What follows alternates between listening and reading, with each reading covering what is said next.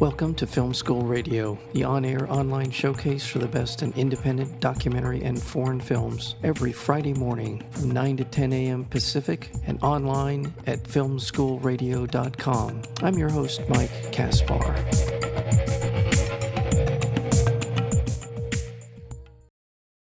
In the summer of 2020, former police officer Joseph James D'Angelo, also known as the Golden State Killer, was sentenced to life in prison for the 50 home invasion rapes and 13 murders he committed during his reign of terror in the 1970s and the 1980s. Many of the survivors and the victims' family members featured in the series reconvened for a very emotional sentencing hearing in August of 2020 and were given the opportunity to speak about their long-held pain and anger. That is the premise behind this terrific and really well-done special episode of the series, I'll Be Gone in the Dark. There are so many things to recommend about it. First of all, the series itself is just absolutely gripping and powerful. We're joined today by Elizabeth Wolf, who was the director of this episode and part of the production team, along with Liz Garbus, who created I'll Be Gone in the Dark for HBO. By the way, this particular episode will be airing on HBO Max on Monday, June 21st, so be on the lookout for it. And Elizabeth Wolf, welcome back to Film School Radio. Thank you. Thank you for having me again. I'm so glad to see you again. So glad to be able to talk about this series. As I said, from start to finish, it is a crime thriller. It is an unraveling of this case. It's about Michelle McNamara, about her life and about her own demons. And there's just so many elements to this. Such a well-done series. Was this always going to be a special sort of follow-up episode to the original series, or did this something that evolved over the course of time? Thank you. That's a good question that doesn't have an easy answer, like all good questions. I would say we originally had this plan for 6 episodes. So when we finished the 6th episode, we really thought, okay, this is the end of our series. Now, in the course of doing those 6 episodes, we always knew that we wanted to go deeper into the Kathy Lombardo case. And we actually went out and we pursued that case. We filmed with Chris Lombardo, we filmed in Oak Park, we were in touch with Oak Park Police Department. And really, up until the very end of our edit, we were trying to figure out a way to include this case. But it was so complicated and required such a detour in terms of the story we were telling with the Golden State Killer and with Michelle, that ultimately in the 6 hours, we just really couldn't find a way to do what we wanted to do with the case. We mention it in episode 2, really as kind of Michelle's origin story, but we couldn't really go into Michelle's investigation of it starting in 2013. Something else happened, which is the series aired last summer at the same time that D'Angelo was being sentenced. And our whole production, we had wrapped and we were, it was the pandemic. So we were all in our separate places, but we all tuned in and watched the 4 days of sentencing in real time. And, in our episode, you'll see it very condensed and cut down, but there were like 7 hours a day of impact statements and district attorneys reading in great detail each one of the crimes. And it was really powerful, really emotional. And we thought that this is a kind of a postscript or a bookend to the survivor story. The fact that they got to have their day in court, the fact that they got to have the last word, they got to confront their attacker. And we really felt like we wanted to tell that story. It was meaningful for us to see our survivors who we had gotten to know over the course of these years where they were making sense of the fact that their attacker had been caught, and to really watch them have this day in court was meaningful. So when HBO approached us about doing a special episode, we knew immediately that these were the 2 things that we wanted to explore. So in many ways, this was the content that we always had in mind, but we didn't know that we were going to have an extra hour to go deeper into it. So we were very happy to get that hour and provide another 1 extra chapter to the story. In many ways, this feels in a kind of a spiritual way what Michelle would have wanted, because she herself focused on. Oh, I love the way you say that. So true. So she focuses on the victims. She brings life to them over the course of the series. We see how much this meant to her. And this origin story is a very compelling one. And I'm so glad you were able to spend some time with that. And because in addition to the specific cases, Kathy Lombardo and Grace Puccetti. Thank you so much. It also highlights something about the police behavior, police prioritizing these kinds of cases. It's not, I wouldn't call it a sweeping indictment of the police, but there is something of an institutional issue around these kinds of things, that women being attacked, all kinds of things. And I think it's an important coda to what Michelle was about.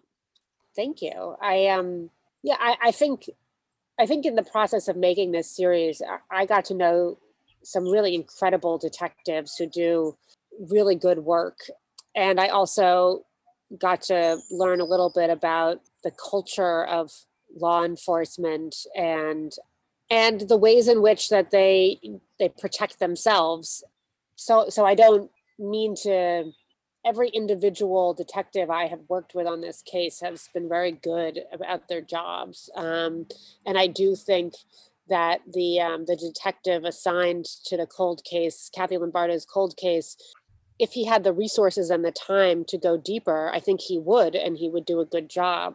But my sense is that they don't have the time and attention to do this. And that there are many cold cases that have languished in that area of Chicago, or Illinois, rather. Yes, that those are all true. All the things I agree with everything you just said. It just feels like prioritizing these cases. And maybe I'm being unfair here, but it just seems when it comes to women and crime, being victims of crime, this has not been in the past. We're going back several decades now with all of this stuff. And it certainly wasn't the priority when all of that, the Golden State Killer was beginning stages of his crime spree. Because in this special episode, it feels like you give a little more attention to that part of the story as well. Without giving away too much, let's talk a little bit about the case of Kathy Lombardo and Grace Puccetti. I mean, I can give you the nutshell of Kathy Lombardo's story, which is that Kathy Lombardo was a young woman in her early 20s, living in her hometown of Oak Park. She had just kind of started setting out on her own, was living in an apartment not far from her parents' house, the house she grew up in. And she liked to go for jogs after work at night. And it was summer evening, and she was out jogging in her hometown, a town that she sort of knew as being a safe community, and a jog that she did regularly. She was attacked by a masked man. He had a bandana on, and she was pulled into an alley where she was raped and murdered. My sense from what little I was able to glean from the case, from the files that we were able to access, and from talking to Chris Lombardo, is that, Kathy had many stab wounds on her, and that she, fought off her attacker. And it seems to me that this was likely an attempted rape, but because of her resistance, and fighting back, the assailant killed her. And the case was never solved. I mean, it went cold pretty quickly. And her brother basically tells us that as soon as he and his family were contacted by the police, the night of her murder, it was very clear that they, were really hoping that the family could say, like, oh, this is a jilted lover, or here's somebody that we think did it, that the Lombardo family would point them in the direction of the killer, instead of actually having to do the hard work of investigating a potential, stranger attack. And this was something that happened in Michelle's hometown. Michelle was a teenager at the time and remembers hearing about it, over the years came back to it many times. And as her interest in cold cases became more apparent as she got older, she realized that this was kind of an origin story for her in terms of when she was first exposed to kind of this lack of resolution that hangs in the air when a violent crime goes unsolved. You directed this special episode over the course of these many. Now, how long did you work on this? A couple of years, I imagine, right?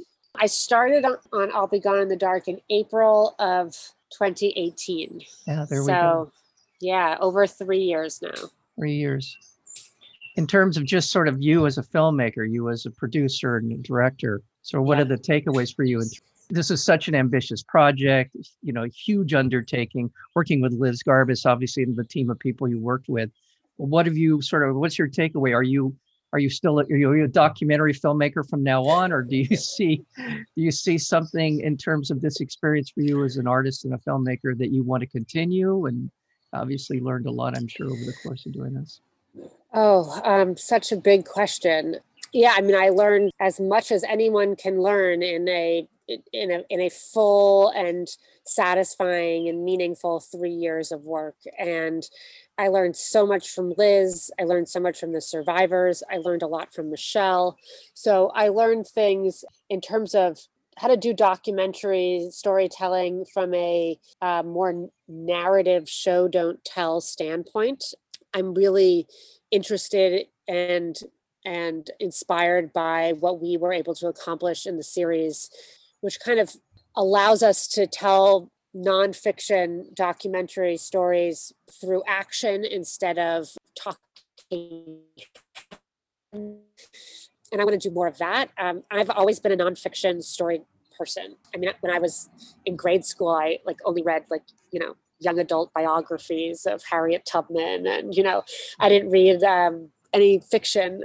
That was not my thing. So I would say that I'm a nonfiction storyteller through and through. And, whether that takes the form of a documentary or something else, it really depends on the puzzle pieces, right? You can only do a documentary if you have the audiovisual material to do so.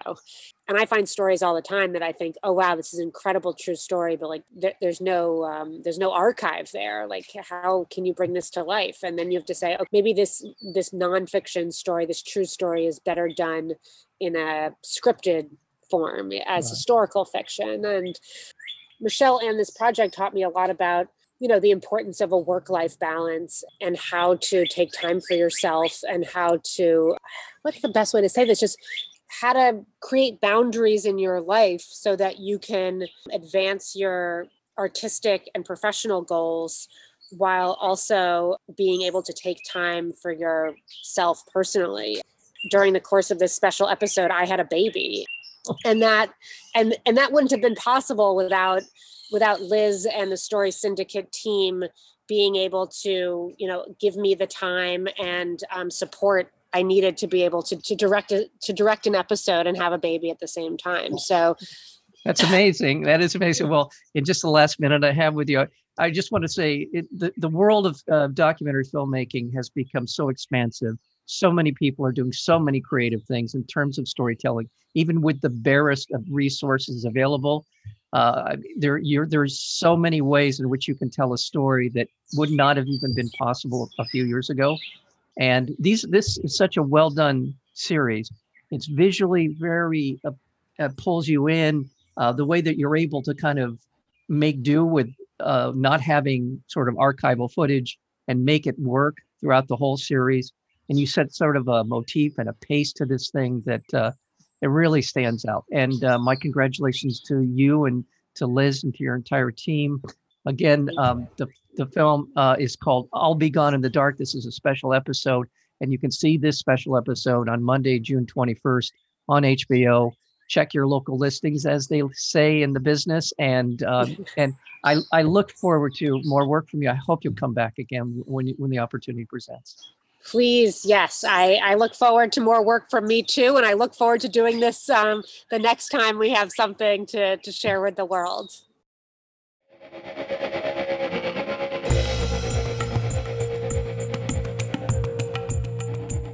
You've been listening to Film School Radio, the on-air online showcase for the best in independent documentary and foreign films. You can find out more about the program at filmschoolradio.com. I'm your host, Mike Kaspar. Thank you for tuning in, and we'll see you next week with another edition of Film School Radio.